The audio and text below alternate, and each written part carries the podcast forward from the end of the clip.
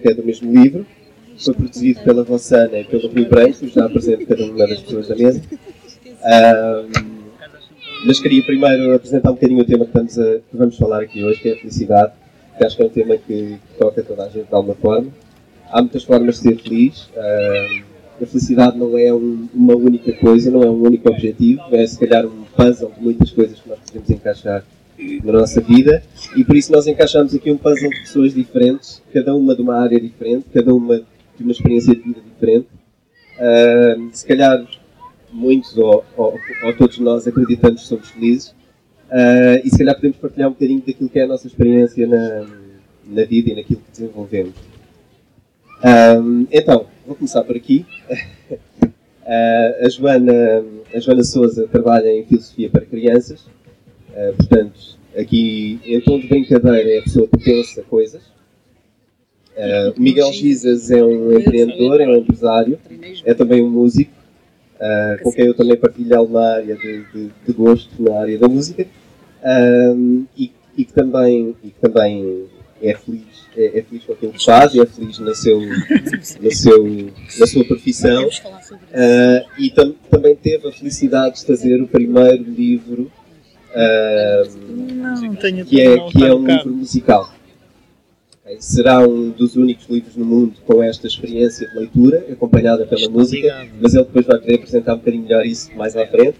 A Rossana Polani é a autora do livro e do audiobook vão poder lê-la e vão poder ouvi-la, a voz dela no audiobook, que é um audiobook da própria autora, uh, que eu tive o prazer de acompanhar uma parte das gravações e que foi muito divertido. Uh, o Rui Branco é outra parte do divertido. Uh, é o criador do podcast português Falar Criativo, que já entrevistou quase uma centena de pessoas em Portugal. Sim. Pessoas que pensam também. Pessoas que pensam. Pessoas que, pensam, pessoas que tocam. Pessoas tocam, pessoas que são felizes, pessoas que tocam outras pessoas. Sim, todas. Forma, todas elas. E que tem um projeto uh, que, eu acho, que eu acho apaixonante e que, e que sinto que o faz com muita paixão. Um, e o José Pedro Cobra, que é um advogado um, e que não que nas suas horas mais livres não faz stand-up comedy, faz comédia em pé.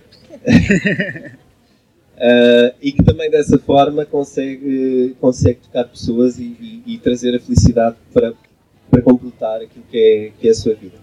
Mas cada um falará melhor sobre si do que eu. Sim. E passo a palavra à Rossana, que hoje vai poder ter o prazer de moderar e estarmos Uau. aqui a provocar sobre a nossa felicidade. Uau. Ok? Força, Então, começo por agradecer desde já a presença de todos e de vos dizer, uh, tal como diz aqui o subtítulo do meu livro, que ser feliz não é nada fácil. Uh, dá imenso trabalho, passa por uh, um percurso que exige muito de nós, mas que vale a pena. No fundo, é esse o grande, a grande mensagem que eu tento transmitir através deste livro. Portanto, é um livro que, para quem já conhece, é uma compilação de 100 textos fruto de investigação na área da psicologia, uh, portanto não são assim ideias só que, que, me caíram do céu, mas que eu tentei articular também com aquilo que me fazia sentido e com experiências minhas de vida.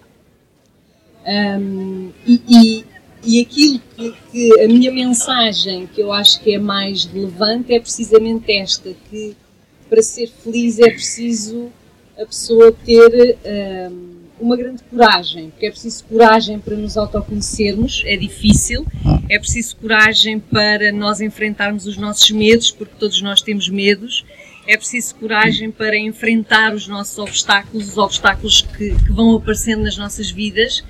Um, e portanto é preciso coragem para uma série de coisas e isto dá tudo imenso trabalho, não é? Não é fácil, a felicidade não é uma coisa que nos cai do céu, não é uma, não é uma receita que nós podemos seguir até ao ler um determinado livro, um, mas exige um papel muito ativo da nossa parte. Exige um papel ativo de ir à procura, de explorarmos o mundo, não só o mundo exterior, mas também o mundo interior. Uh, onde é que nós estamos? O que é que nós queremos desta vida? Uh, que sentido é que faz esta vida? Até que ponto é que assumimos a verdadeira responsabilidade de sermos quem queremos ser, não é? Um, e isto tudo dá imenso trabalho. Um, e portanto eu propus para esta apresentação do livro. Este livro já, já tem vindo a ter vários filhotes, porque, porque tenho feito vários workshops à volta deste livro. Uh, depois, entretanto, um, com o Rui, temos este podcast semanal em que todas as semanas falamos sobre um texto do livro. Portanto, vamos atualmente no texto 39, para aí 38, 39. Esta semana é sempre uma grande galhofa no início e depois conseguimos entrar nas temáticas mais sérias, embora haja quem nos ouve só mesmo para a galhofa e depois para, porque acha que o resto é muito sério. Um, e pronto, e agora deu também uh, espaço para este audiobook, que foi mais um projeto super divertido que fiz com o Rui e que, e que espero que vocês, enfim, se calhar não se vão divertir tanto, mas que, que vos inspire para uma, um caminho de vida onde sejam vocês próprios a, a traçar o vosso percurso e a fazerem aquilo que querem e a irem atrás dos vossos sonhos. Eu tenho aqui comigo, convidei estas quatro pessoas que me inspiram, inspiram-me a escrever, inspiram-me precisamente a relembrar que a felicidade é, um, é uma construção diária, não é? É um percurso que não termina nunca e isto para algumas pessoas assusta, para outras, como é o meu caso, acho que é maravilhoso porque assim temos sempre coisas a aprender e a fazer e a explorar. Uh, e portanto é isso, é um percurso que não tem fim e por isso é que é bonito, só tem fim quando morremos, digamos, não é? Portanto, eu começaria se calhar por passar a palavra aqui ao Rui Branco, está já aqui ao meu lado, um, eh, um bocadinho no sentido de perceber como é que eles um, eh, acabam por, por ter vidas felizes ou o que é que fazem para ser feliz, digamos assim. Obrigado. Um, Queres este Rossana? A questão, a questão da felicidade, um, como a própria Rossana estava a dizer, é uma questão muito complexa. Uh, e eu percebo que uh, aquilo que me faz feliz é aquilo que também me, me faz infeliz. Porque uh, eu vou dar um exemplo muito prático: é eu gosto de aprender, mas o gosto de aprender faz-me sempre essa insatisfação de nunca saber tudo. Por isso, eu ontem, uh, por acaso, li uma coisa muito engraçada que o sofrimento e a felicidade são duas partes de uma cobra. Uma é o rabo e outra é a cabeça. A questão é, faz sempre parte, fazem os dois parte da cobra. E, e, e uma pessoa uh, que queira só as partes boas nunca vai ser feliz. Isso eu tenho percebido porque, como o próprio título diz, ousar ser feliz implica uma coragem até de estar uh, com aquilo que nos incomoda. Que a felicidade vem quando ultrapassamos as coisas que nos vão incomodando, que são sempre obstáculos que vão surgindo. E, e, e, nós muitas vezes queremos automaticamente apagar aquilo que nos incomoda e ficar só com aquilo que nos agrada.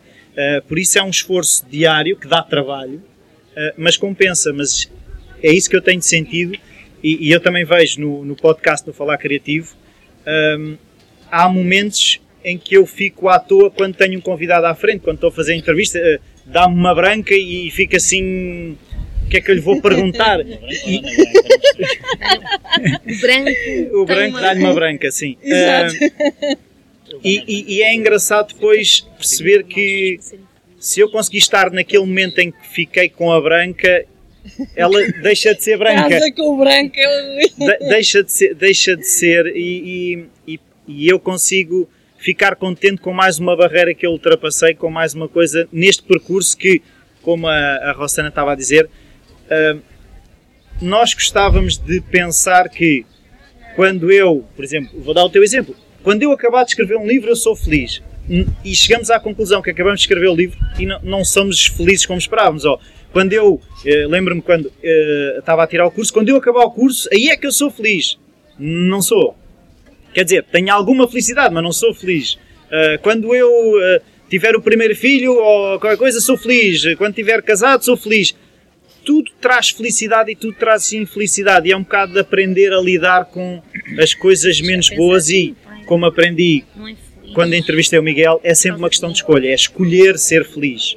Em todas as situações temos essa oportunidade de escolher ser feliz. Porque coisas que nos vão causar infelicidade e que nos vão incomodar, haverá sempre. Vamos bater palmas, Obrigada, Rui. É, é, de facto muito importante esta. Eu costumo dizer que a felicidade inclui o sofrimento, não é? Porque a felicidade passa por conseguirmos viver a plenitude do ser humano E, e, a plenitude também passa pelo sofrimento e pela dor e por, por, por, pelas emoções ditas negativas. Um, vou passar então agora a palavra à Joana, Ui. para ser uma menina agora. Ok. A Joana faz uma, uh, dedica-se a uma atividade, uma das que eu acho que é deliciosa, não é? Uh, o que tu fazes com as crianças. E se calhar a pergunta que eu te fazia, a pergunta que eu te fazia é até que ponto é que tu sentes um, que o trabalho que tu fazes torna aquelas crianças adultos mais felizes, de certa maneira? Não sei, fala um bocadinho. Vou ter que esperar que eles cresçam. Sim, e depois pergunto-lhes. Tá Sim. Uh, o meu trabalho, o meu trabalho é, é, é realmente um desafio. É um trabalho muito feliz, mas tem muito sofrimento. Porque pedir a 26 crianças numa sala que se sentem ao final do dia para pensar sobre qualquer coisa não é realmente uma tarefa muito fácil.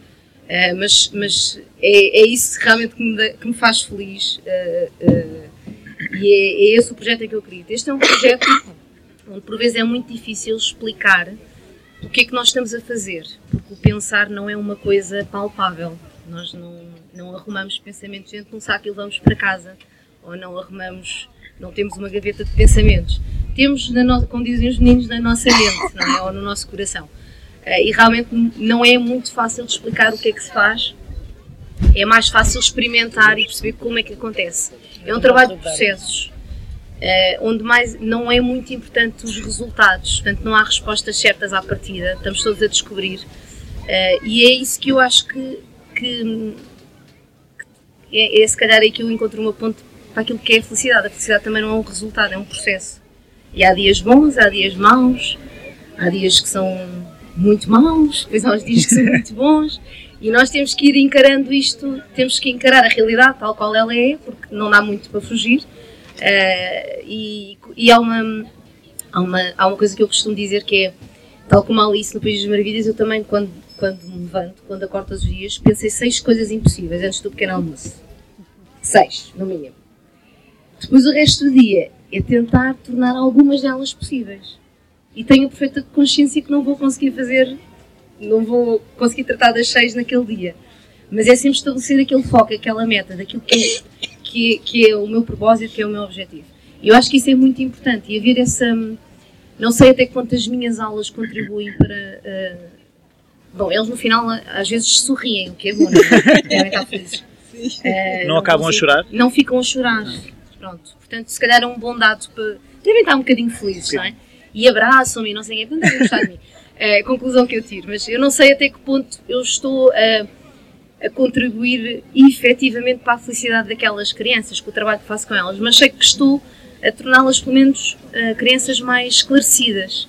Porque hum, eu ainda ontem estava a fazer oficinas de filosofia com pessoas crescidas e as dificuldades que, que essas pessoas crescidas tinham a pensar eram muito idênticas às dos meninos mais pequeninos. Uh, nós temos confusões, dizemos coisas que não fazemos, fazemos coisas que não dizemos. Portanto, isto tudo faz parte da vida. É preciso também nós estarmos reconciliados com essa, com essa nossa confusão, é? digamos assim. Uh, e o meu trabalho é esse. E é um trabalho, em, de certa forma, também é um bocadinho egoísta, porque eu, enquanto faço esse trabalho com eles, estou a fazer um bocadinho esse trabalho também para mim. Portanto, e todos os dias me questiono e todos os dias uh, descubro qualquer coisa de novo uh, com os pontos de vista que me são apresentados em, em sala de aula. Não só com os meninos, mas também com as pessoas crescidas. Também se consegue aprender. Ontem uma das perguntas que estivemos a tratar era quando formos grandes vamos deixar de aprender. Se é possível deixar de aprender. Não. Pronto, foi muito, foi muito polémico ainda. Foi mesmo muito polémico. Aprender é uma das coisas que também me deixa muito feliz. Mais do que ensinar. Uh, apesar de ser isso que eu, que eu faço agora. E eu acho que o aprender nós fazemos nestes momentos em que vamos qualquer coisa dos outros para nós uh, destes, deste trocar de ideias. Uh, e espero que hoje seja um final de tarde feliz para todos. Pelo menos Lisboa está com uma luz bonita, está um bocadinho de vento, mas vamos ignorar. E há coisinhas boas para comer aqui. Obrigada, sejam felizes e verdadeiros. Obrigada. Obrigada, Joana. Houve uma das coisas na, na, na tua entrevista, numa entrevista assim com o Rui que eu ouvi que achei muito interessante, é, é tu ajudares as crianças a, a pensar o sentimento, não é? Era assim qualquer coisa do género, ou seja, não haver só um pensamento racional e lógico, portanto, nos ensinam nas escolas, não é? Que também há, que também há. Que também há, também ou, há. Mas, mas também desenvolver a parte emocional e, e, e é esse pensar com o sentimento tenho, que achei muito delicioso. Tenho, tenho precisamente um projeto na área da filosofia para crianças que se chama Sentir Pensamentos, Pensar Sentidos. Tem muito a ver com esta. Muitas vezes aquilo que eles dizem do que é o pensar tem muito a ver com o que sentem e, e realmente só através do pensamento e da linguagem ou de um desenho, ou da forma como eles estão a exprimir, é que nós percebemos o que é que eles pensam, mas muito também daquilo que sentem. E a forma como, como a realidade os toca, não é? E aquilo que eles, e a forma como eles depois reagem perante aquilo e, e, e reagem e agem perante aquilo que os, que os convoca. Portanto, aquela coisa do pensamento racional, puro, isso nem nos livros do Descartes, mas isso é outra discussão. com pessoas da filosofia, mas uh, o pensar não está isento do sentir, porque nós somos um todo, portanto, uh, e, e, é muito isso que eu, que eu, que eu tento fazer com os meninos e, e vou explicar de uma forma muito simples. Sempre que posso, eles fazem uma avaliação das aulas, e na avaliação das aulas eles podem dizer o que é que gostaram, o que é que não gostaram, o que é que aprenderam e o que é que sentiram. Depois só têm que dizer porquê. Pronto, que é a batota da filosofia, aqui à procura do porquê. Mas, mas há espaço para eles dizerem isso, porque eu acho que é importante haver essa, esse, essa componente do sentir naquilo que é também o pensar. Claro, claro. Não, e aliás é uma das coisas que eu depois trabalho muito nos workshops ou em terapias, é precisamente também uh, estimular a pessoa a, a desenvolver esse claro. sentido ou a identificar o sentido, é? que é extremamente difícil porque não fomos habituados, se calhar, em pequenos. Então agora passo a palavra ao Miguel, o Miguel é uma pessoa que faz imensas coisas.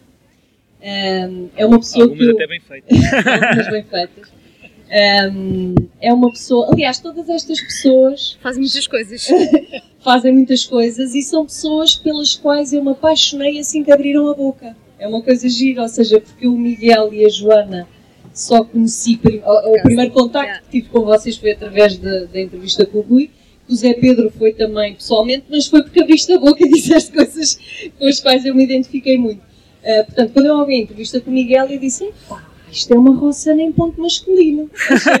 Eu tenho que conhecer esta, esta pessoa. ficas bem assim. e depois achei curioso também o facto dele, entre várias coisas, tal como eu, também ser um autor Uh, o meu livro tem ilustrações, o dele tem músicas, um, e acho que há aqui vários pontos em comum, embora o dele seja um romance e o meu não. Mas passo-te a palavra para falar sobre o, o que é para ti ser feliz e como é que tu fazes isso na tua vida. Obrigado. Boa tarde a todos. Um, meu nome é Miguel Gisas, sou economista uh, de profissão e de formação uh, e não tem muito, de facto, não dá não há uma ligação muito grande entre um economista, a partida, e a felicidade. Eu nem sequer percebo porque é que eu estou aqui. uh, a verdade é que felicidade tem alguma ligação com, com a alegria e a alegria tem alguma ligação com o palhaço, e se calhar foi por causa disso. mas vamos esperar que não tenha sido. Na verdade, eu gostava de começar, começar esta apresentação com aquelas coisas que os formadores fazem, que é fazer uma pergunta à audiência. Ah, e vou-vos pedir que ponham a mão no ar quem aqui acha que é feliz. É, mesmo assim. Muito bem, já temos uma série de gente feliz aqui, que é bom. Agora vou-vos perguntar quem é que aqui acha que é sempre feliz. Ah. claro, Palmas, palmas aqui esta menina. Já teve uma é oficina de filosofia comigo. Claro, foi por causa disso. Eu, uh, somos dois. Eu também acho que sou sempre feliz. E, e, acho que sou sempre feliz não é de sempre. Uh, sou sempre feliz desde um clique que me aconteceu há cerca de 10 anos, quando eu uh, fazia parte de uma multinacional, era um gestor de, de uma multinacional que na altura comprou outra multinacional e juntaram-se duas culturas e houve um choque muito grande de culturas e as pessoas não estavam a dar bem. E então a direção resolveu mandar os gestores de topo para a Alemanha para terem um curso sobre felicidade. E eu cheguei à Alemanha uh, e dou de caras com um tipo com cerca de 50 anos, cabelo comprido encaracolado, estilo rocker dos anos 80, já com cerca de 50 anos, Iron Maiden numa t-shirt, e ele diz-me: Vocês daqui a 3 dias uh, vão saber o segredo da felicidade. E eu só pensava: Bom, vim para aqui perder 3 dias, tenho tanto trabalho em Lisboa. A verdade é que ao fim de 3 dias eu descobri o segredo da felicidade. E esse segredo é aquele que eu gostava de partilhar convosco, embora, como a Rossana disse muito bem, dá muito trabalho. Usando aqui o título, dá trabalho, mas compensa. Mas dá muito trabalho, mas são coisas tão simples, mas que dão trabalho. E esse é o nosso problema. E o que é que ele nos disse? Ele falou-nos de um rio. e disse: a nossa vida é um rio que nos traz coisas boas e coisas más. Nós não controlamos o rio que nos chega. O que nós sim conseguimos controlar é a forma como lidamos com as coisas que vêm ter connosco. E, e no final, ele faz-nos uma pergunta e diz: Agora vocês vão se juntar aí em grupos e vão, vão dizer o que é que vocês acham que é a felicidade. E nós dizíamos: A felicidade é termos os nossos sonhos todos concretizados. E então, ele perguntou-nos assim: Então agora imaginem que têm os vossos sonhos todos concretizados. Okay? Estão felizes e nós estamos. Muito bem. O vosso, o vosso rio vai continuar a vir e vai continuar a trazer coisas boas e coisas más. Vocês concretizaram tudo. Quer dizer que agora vem uma coisa má e vai-vos estragar os planos. Portanto, essa felicidade que vocês falam vai ser estragada. Portanto, não pode ser uma coisa permanente. Vocês não podem ser sempre felizes. Portanto, isso não é felicidade. Então voltou-nos a falar do rio e disse-nos: Este rio vai-vos trazer coisas boas e coisas más. Quando trouxer coisas boas, aproveitem. Quando trouxer coisas más, aproveitem também, porque há um autor, eu não vos vou falar hoje sobre ele, mas chama-se Eckhart Tolle, uh, que diz: uh, Não há coisas más, na verdade. Há coisas boas superiores, quer dizer que nos ensinam a crescer. Vêm porque, nos, porque é, dão-nos a oportunidade de nós vivermos, passarmos por elas, por uma dificuldade qualquer e sairmos mais fortes. É muito diferente. Eu vou-vos contar uma anedota meio estúpida, não faz sentido nenhum, mas acho que se aplica aqui um bocadinho. Há dois miúdos, irmãos, que recebem uma prenda de Natal. Um deles recebe uma bicicleta e outro recebe uma bosta de cavalo. Ninguém recebe uma bosta de cavalo no Natal, mas é só para fazermos aqui uma, uma ilustração. E então desembrulham e o que diz, o que recebe a bicicleta diz: hum, Eu vou pegar nesta bicicleta e vou cair e vou-me magoar. Isto é uma tristeza. E o outro diz: Eu ganhei um cavalo, só não sei onde é que ele está.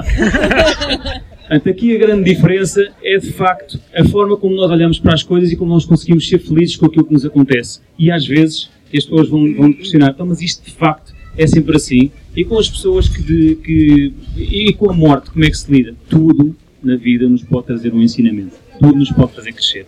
É só questão de nós vermos a coisa pelo lado positivo. Nós estamos aqui na Feira do Livro. Este foi o ensinamento que eu recebi aqui há uns anos, depois tive que o desenvolver e eu vou tomar a liberdade de partilhar convosco três livros que a mim me marcaram depois disto. Já que estamos na Feira do Livro, partilho livros que me marcaram e que me conduziram para ser um bocadinho mais feliz. O primeiro chama-se Conversas com Deus é um livro de Neil Donald Walsh, que era um jornalista que aqui há uns anos chegava a casa e escrevia uh, sempre, uh, escrevia com, falava com Deus através da escrita. Dizia, porque é que isto me está a acontecer? Porque é que isto não me está a acontecer? Porque é que eu sou tão infeliz no trabalho? E um dia sentiu o ímpeto uh, de continuar a escrever, para se responder a si próprio, ou seja, Deus estava a falar com ele. E Deus aparece-lhe como um tipo muito bem disposto, um homem com um humor muito engraçado, que lhe diz basicamente: faz-lhe uma pergunta. Tu, aos teus filhos, como é que, se eles se portam mal, o que é que tu lhes fazes? Põe-os de castigo. Mas durante quanto tempo? Uma hora, meia hora, depende daquilo que foi. Então faz-te algum sentido que eu, como teu pai, ponha de castigo para o resto da vida? Ele diz: Não. É que vocês, aí embaixo na Terra, vocês inventaram que existe inferno, que é um, que é um castigo para o resto da vida. Não fazem isso, não faz sentido nenhum. E isto é extremamente libertador porque nos permite pensar assim: nós podemos fazer o que quisermos da nossa vida. Porque, de facto, vamos lá chegar acima, não temos nenhum inferno à nossa espera. Essa coisa dos mandamentos, ele diz também, não existe, vocês inventaram. Foram os homens que inventaram. Portanto, essa coisa dos mandamentos serve apenas para criar algumas regras que vocês não, não querem quebrar. Mas quebrem algumas. Quebrem, tentem, esforcem-se. E depois nós pensamos assim: bom, é assim que nós vamos de facto crescer. Mas temos um problema: é que se nós tentarmos muito e começarmos a ir muito para fora do caminho, começamos a ser ostracizados pelo resto da sociedade. E então, como é que nós fazemos isso? Porque nós queremos, temos, temos esta vida, nesta vida é finita, como é que nós fazemos para continuarmos a ser felizes? E aí entra o segundo livro. Chama-se Muitas Vidas, Muito Mestres, do Brian Weiss, que é um senhor que descobriu, um senhor que era um psicólogo de, com uma carreira muito grande, já com uma série de livros editados, que arriscou muito a carreira dele quando um dia disse Bom, eu estive a fazer aqui uma série de regressões a uma pessoa e percebi que há uma série de vidas que essa pessoa já traz com ela. Uma pessoa relativamente limitada para poder estar a inventar tudo aquilo que me disse. Pôs a carreira dele em risco, mas mostrou, e este é um livro muito factual, não se esqueçam, eu sou economista, sou um tipo muito factual também. Este é um livro que praticamente prova que existem outras vidas atrás. O que é que isto nos dá? estas vidas todas e esta prova de que existem outras vidas faz com que nós pensamos que afinal a nossa vida não é tão limitada como isso, não é tão pequenina.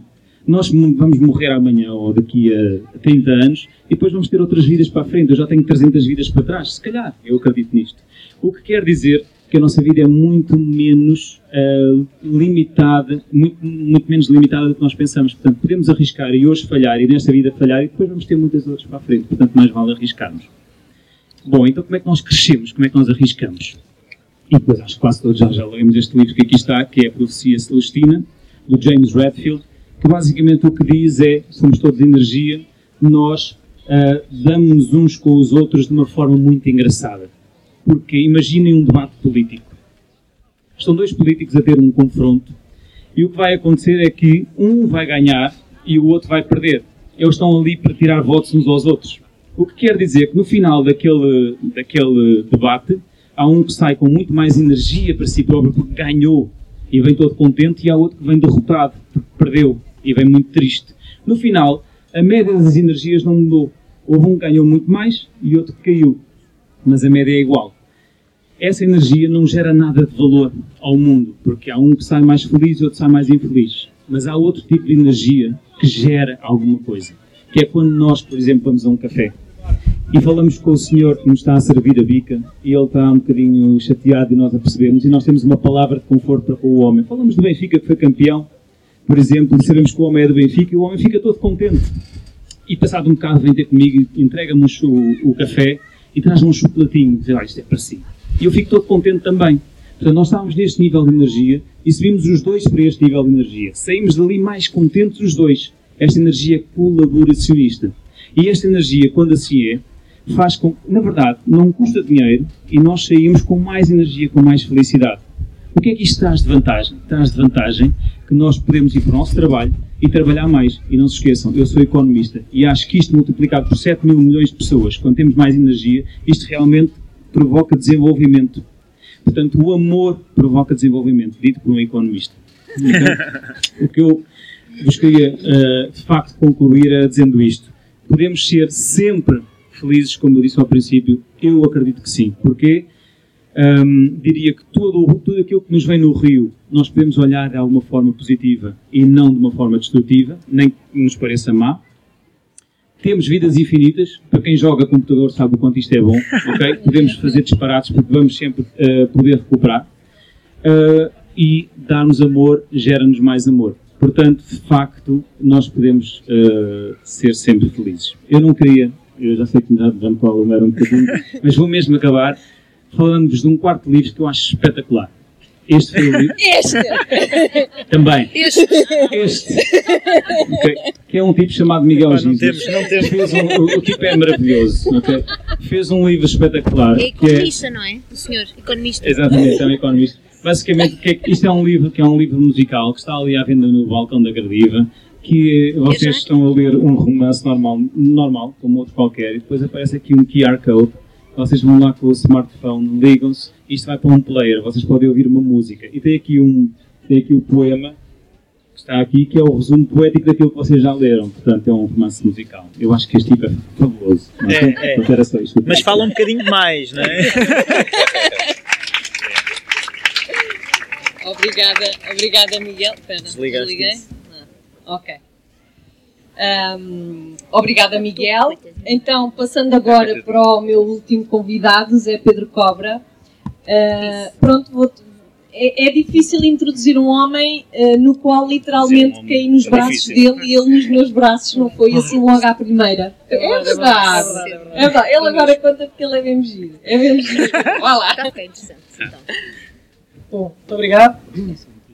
Um, é verdade, foi um bocadinho isso que aconteceu comigo e com a Rossana. Eu sou. Estavas explicando que o Sandra estava talvez para o princípio e depois acabamos então no, nos braços uns do outro. Fará mais sentido para explicar esta ligação aqui também.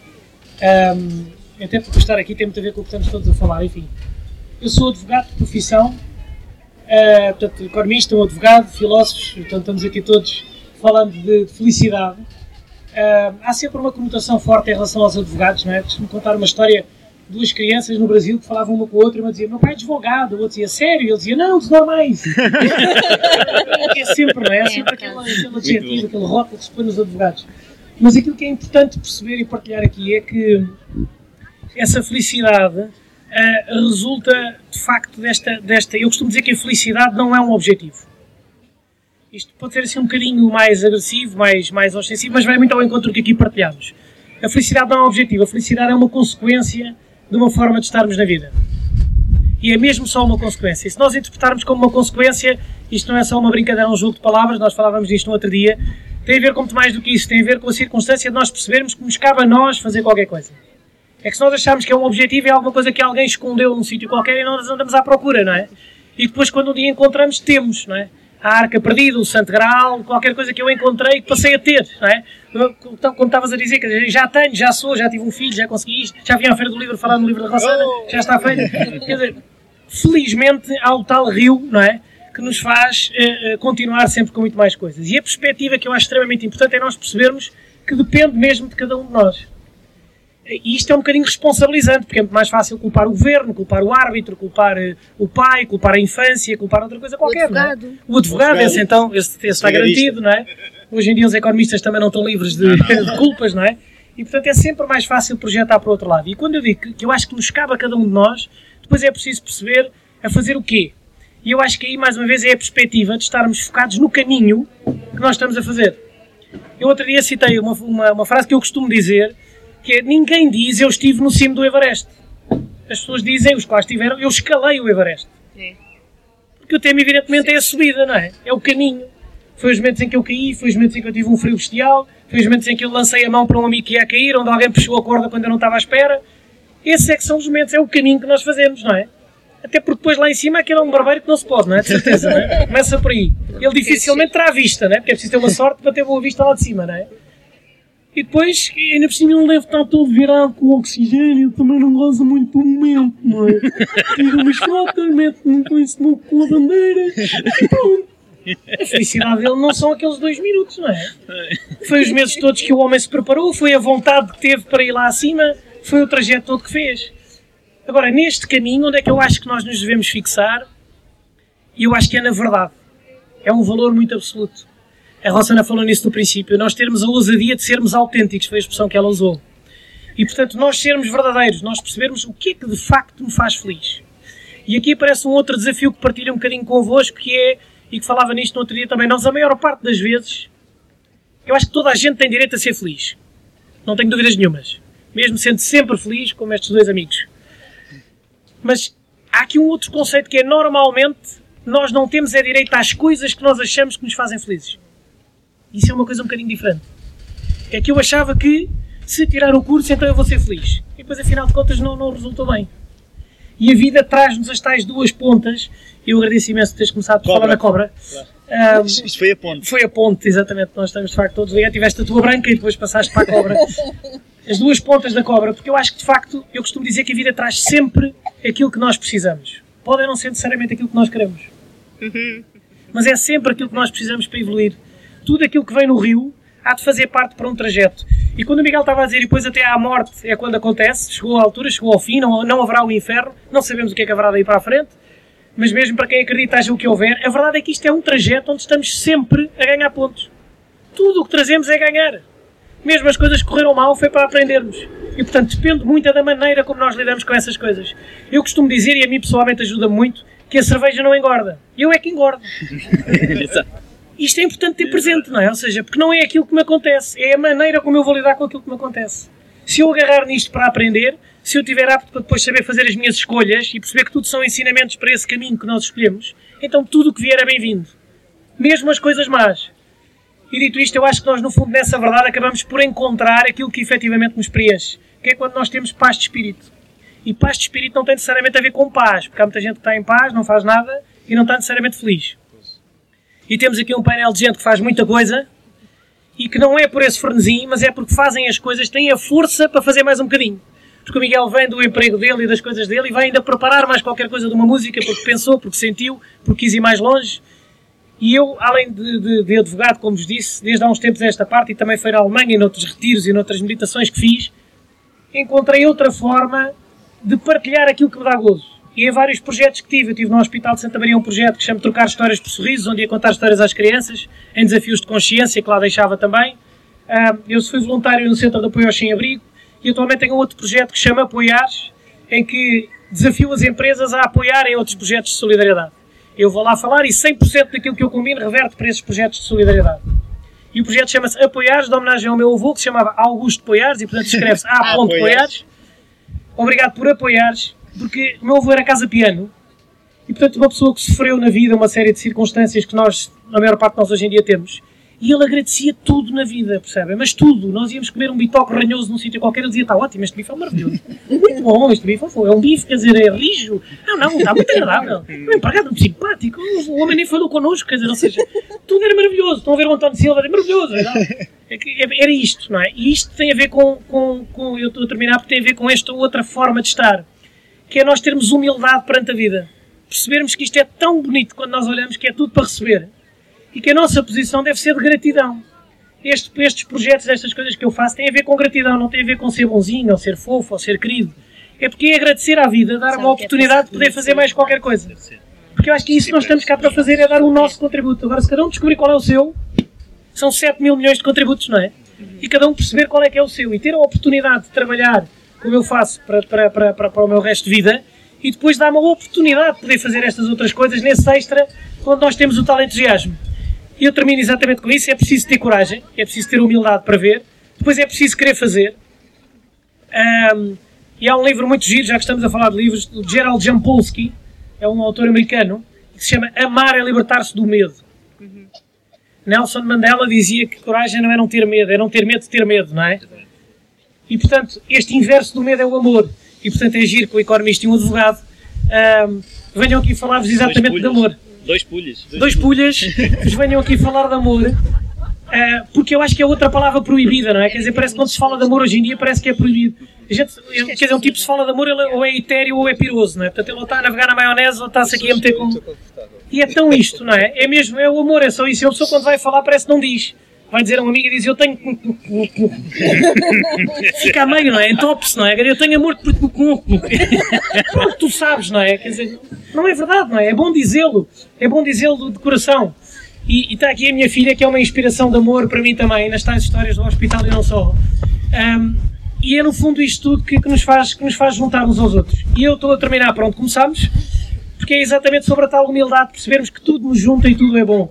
Foi isso que aconteceu quando eu fui falar ao CCB aqui há um tempo, nas conversas do Observador, uma conversa coordenada para a Laurinda Alves, e eu fiz exatamente este circuito de caminho sobre a felicidade, muito mais haveria para dizer e citar, mas no fim eu dizia exatamente que é isto. Uh, dá trabalho, mas compensa. E disse. E há uma autora chamada Rossana Poloni, que tem um livro muito giro, que se chama Ousar Ser Feliz, que eu tinha lido e sublinhado sucessivamente. Aliás, já lhe disse isto a ela, a dizer, epá, é isto mesmo e portanto estávamos em sintonia perfeita. Eu citei esta autora fantástica e esse livro, uh, e no final da intervenção, quando estava a cumprimentar várias pessoas, uma senhora veio ter comigo e disse: Olha, gostei imenso da sua intervenção, nós estamos todos felizes, mas eu queria trazer ainda mais felicidade. Então, está aqui a Rossana Poloni. e foi assim que caímos nos braços uns dos outros e que aprendemos uns com os outros, tal como hoje aprendemos aqui também, nós uns com os outros e convosco também. E portanto, obrigado por esta oportunidade e que tenhamos todos essa ousadia de ser felizes, que está muito mais próximo do que aquilo que nós pensamos. Muito obrigado. Uh, tu falaste aí na gratidão, que é uma das, é uma das um, dos elementos mais importantes também para a pessoa se sentir feliz, é de facto dar valor às coisas boas que temos e temos tantas, tantas, tantas, tantas. Um, e portanto não posso deixar de terminar também com esta enorme gratidão por vos ter tido aqui comigo hoje, à Joana, ao Miguel, ao Rui, ao Zé Pedro, ao António, que seja como for, hum, é uma pessoa que acreditou em mim, continua a acreditar e, e está sempre a meter nestas aventuras comigo. Foi o livro, agora o audiobook, portanto, uh, obrigada António. Um, uh, pronto, e a propósito de gratidão, também agradecer a todos vocês, algumas caras conhecidas, outras passam a ser mais conhecidas uh, por estarem aqui também com este ventinho. Põe uns livros mais uh, pesados. A minha ideia também era, não sei se temos tempo para isso, se calhar já não muito, mas pronto, abrir espaço ao público seria até às oito, se calhar ainda temos abrir espaço ao público para, para eventuais perguntas que queiram fazer a alguma destas pessoas, que acho que cada um deles, com as suas ideias, acabou por resumir muito bem aquilo que também eu tento transmitir uh, no meu livro. Então, estamos abertos a perguntas, não sei se. Como é que se treina para ser feliz? Não há treino. Quem é que queres que responda? Treinas todos os dias. O Miguel. Todos os dias. Eu vou-te contar uma história que aconteceu quando eu comecei a treinar para ser feliz. Eh, eu vinha na autostrada e vinha, vinha no carro e vinha a falar ao telefone, distraído. Ia para uma reunião e já estava relativamente em cima da hora. E quando vou para sair, não saí, porque vinha distraído na conversa, não saí. E tinha acabado de ter este curso há pouco tempo. Uh, e eu fiquei irritadíssimo. Passei completamente. Toda a gente, se estivesse ali dentro, as pessoas iam ouvir-me dizer todos, todas as janeiras do mundo, foi aquilo que eu fiz. Uh, e de repente parei e disse: Espera lá, deixa-me lá começar a pensar como é que eu posso ser feliz com isto. E então, um, em vez de ir estressado todo aquele caminho, não sei quantos quilómetros, 20, 30 quilómetros que eu tinha até à próxima saída, e voltar para trás sempre estressado a dizer muitas asneiras outra vez, até chegar ao sítio atrasado e sempre a dizer asneiras e chegar lá já nervoso, e depois nervoso a reunião já não ia correr como eu queria, resolvi ligar para o senhor e dizer, olha, aconteceu isto, vou chegar atrasado. E ele, ah, tudo bem, não há problema, chegue quando quiser. E eu fui aproveitar a vista. Portanto, eu optei por ser feliz naquele momento. Isto são pequenas coisinhas, isto não é nada. Mas nós não começamos pelas grandes coisas. Nós começamos pelas coisas do dia a dia. No outro dia, e já contei esta história, algumas pessoas estão aqui. Eu deixei cair a chave naquele sítio do carro onde nós nunca podemos deixar cair a chave, que é entre o travão de mão e o banco, porque ela fica ali presa. E eu pensei assim, não, eu vou ser feliz. e olhei para a chave, enchi a mão consegui apanhar aquilo, assim que apanhei aquilo, cai-me o telemóvel no mesmo sítio. E eu, eu vou ser feliz outra vez. E, disse, e ri-me, e disse, não és tu que vais ganhar, sou eu. E, e apanhei, e saí do carro, muito feliz. Isto são coisinhas de nada, mas é assim que se começa. Não se começa com as grandes flexões, começa-se com os pequenos abdominais.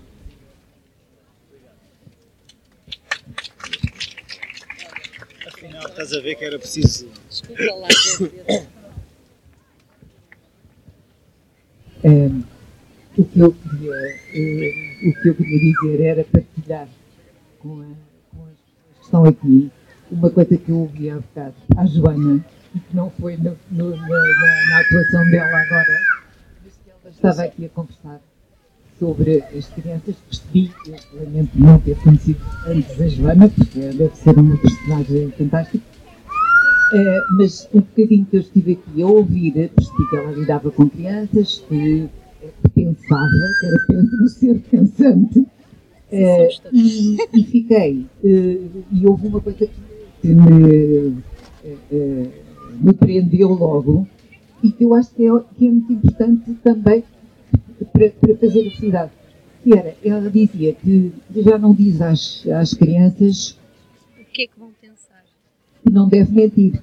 Pois não. Os, os meus alunos, nenhum deles me ouve a dizer que não se deve mentir. Não se diz às crianças não se deve mentir, porque eles sabem que não se deve mentir. O importante é perguntar porquê que mentem. E, e, e agora pego na, na, na eh, no Rio, Miguel. Na, no, na, o Miguel disse, uh, que é. Agora tive uma branca, perdão. é o uh, vou apanhar o cobra. Uh, mas mas é importante nós, quando.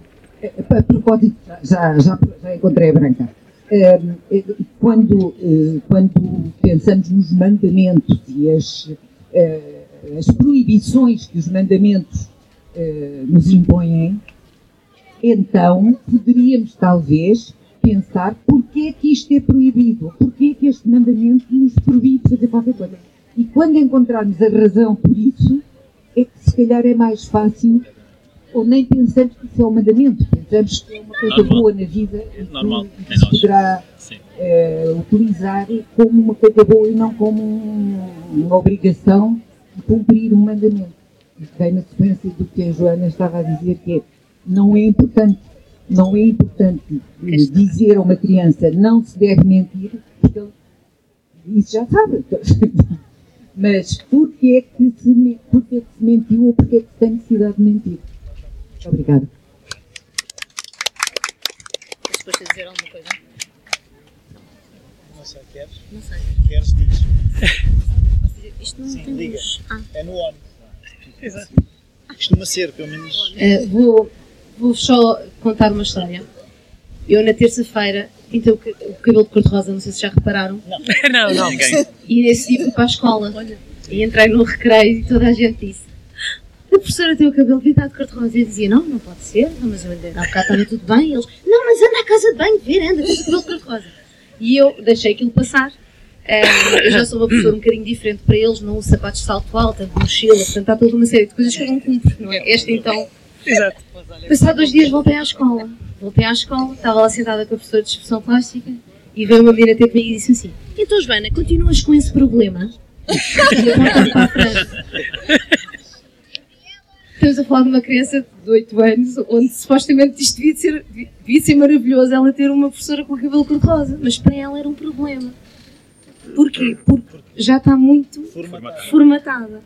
Uh, e é este, este desformatar que eu faço, que eu faço na- nas minhas aulas e que eu tento fazer com eles. Por isso é que eu recomendo livros como Não Fiz os Trabalhos de Casa Porque, que têm as desculpas mais farrapadas para não fazer os trabalhos de casa. Como, por exemplo, teu quintal foi invadido por ovnis e me raptaram-te.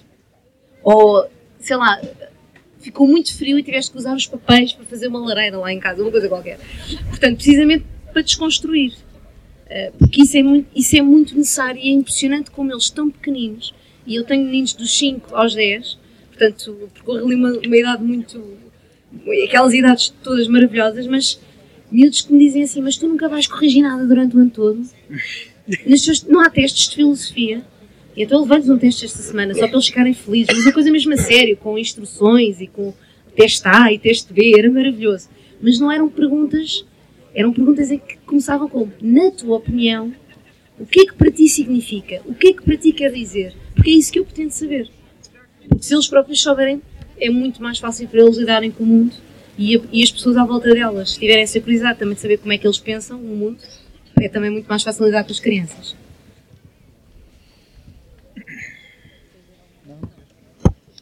Ok, então se calhar terminamos, não é? Não sei se alguém tem mais alguma questão que não se aguenta.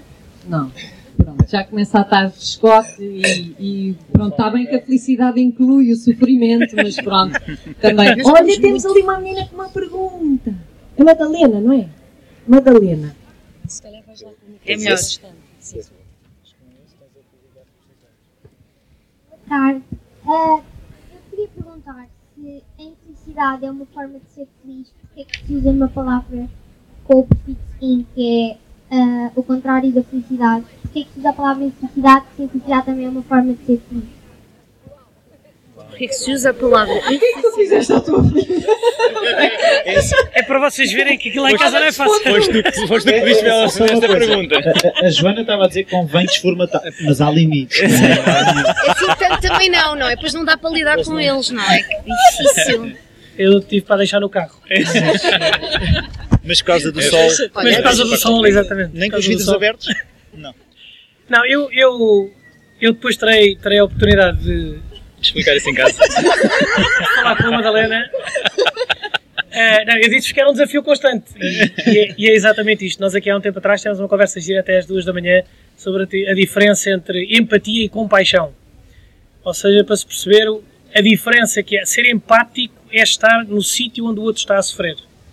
Mas perceber que o sofrimento do outro é uma oportunidade de dar amor, isso já é compaixão, é ver naquilo que são as infelicidades da vida exatamente a oportunidade de poder ser feliz. Ou seja, ser empático com o outro é, perceber, é, é- é ver a notícia triste na televisão e ficar a sofrer com o outro. É perceber que numa, que numa infelicidade há uma oportunidade de dar amor e de viver com paixão, é perceber que em cada sítio mau eu posso lá ir dar a luz e no fundo posso agarrar no candeeiro da tal rua e levá-lo um bocadinho mais para cima. E portanto, nós, nós falávamos exatamente sobre isso aqui há um tempo, ah, mas eu, mas eu acho que o Rui é que podia dar aqui uma palavrinha sobre isto, porque tu é que falaste sobre os dois lados da cobra, a rapariga chama-se cobra, portanto agora desenrasca Eu quando falei os dois lados da cobra, não, não era de uma família em particular. Não era pai e, filho serem, e filha serem os dois lados da cobra. Eh, relativamente à questão da infelicidade, um, aquilo que todos nós falámos aqui de alguma forma é nessa infelicidade que nós temos esse espaço para crescer. Ou seja, a infelicidade não é mais do que uma semente para algo que nos vai fazer feliz. Uh, até, esta, até esta oportunidade de uh, ajudar o outro, eu a partir de uma infelicidade eu tenho uma semente que vai permitir eu ser feliz ao dar e o outro ser feliz a receber. Uh, por isso é que a infelicidade faz parte da felicidade e não, não conseguimos separá-las. E agora pegando na questão da luz, que, que é uma coisa que, que eu tenho pensado um bocado sobre o assunto, que há bocado até não, não cheguei a dizer, que é nós temos tendência uh, às coisas mais escuras e mais negras, até de nós próprios, lhes fechar a porta. Assim eles nunca vão ver a luz. A tal verdade, a tal autenticidade e a tal coragem também é abrir a porta desse lado mais escuro, da tal infelicidade, e deixar entrar a luz do que é a felicidade e, e, e deixar entrar a luz daqueles que estão à nossa volta. É um bocado isso. Também pegando na questão das energias e trazer a energia, às vezes, dos outros para esses lados mais escuros, de nós e da vida. Ora bem, há aquele provérbio africano que diz: se quiseres ir rápido, vai sozinho, se quiseres ir longe, vai acompanhado. E portanto foi com uma enorme alegria e gratidão e, e enfim, estou inchada de feliz por, por hoje ter tido uma companhia tão, tão deliciosa de vocês os cinco, no fundo. Um, porque de facto é verdade, quando, estamos a, quando fazemos o percurso acompanhados tem outro sabor, tem outro sabor. Obrigada por terem vindo. Eu agora vou ficar por aqui, não é, António? Queres dizer Sim, qualquer coisa? Castigo. Posso, logística. Posso só explicar que quem quiser pode vir aqui eventualmente autografar o livro ou, ou se quiser vir adquirir o livro aqui pode fazê-lo neste local. Uh, também temos aqui a estrear as pens que são o audiobook, portanto é uma pen de 4 GB que as pessoas podem levar consigo e traz o audiobook da, da Vassana e, e com o técnico Rui Branco, profissional da área do som. Posso dizer que isto faz inveja a muitos, a muitos estúdios de som de bandas e que foi feito na garagem da Selfie. Sim. Portanto, é, é uma coisa, é uma coisa de garagem, é uma banda de garagem. É uma banda é um de, garagem, garagem, exatamente. Foi muito divertido e pronto, contamos convosco para, para continuar a acompanhar-nos aqui nos nossos eventos. Obrigado. Obrigado.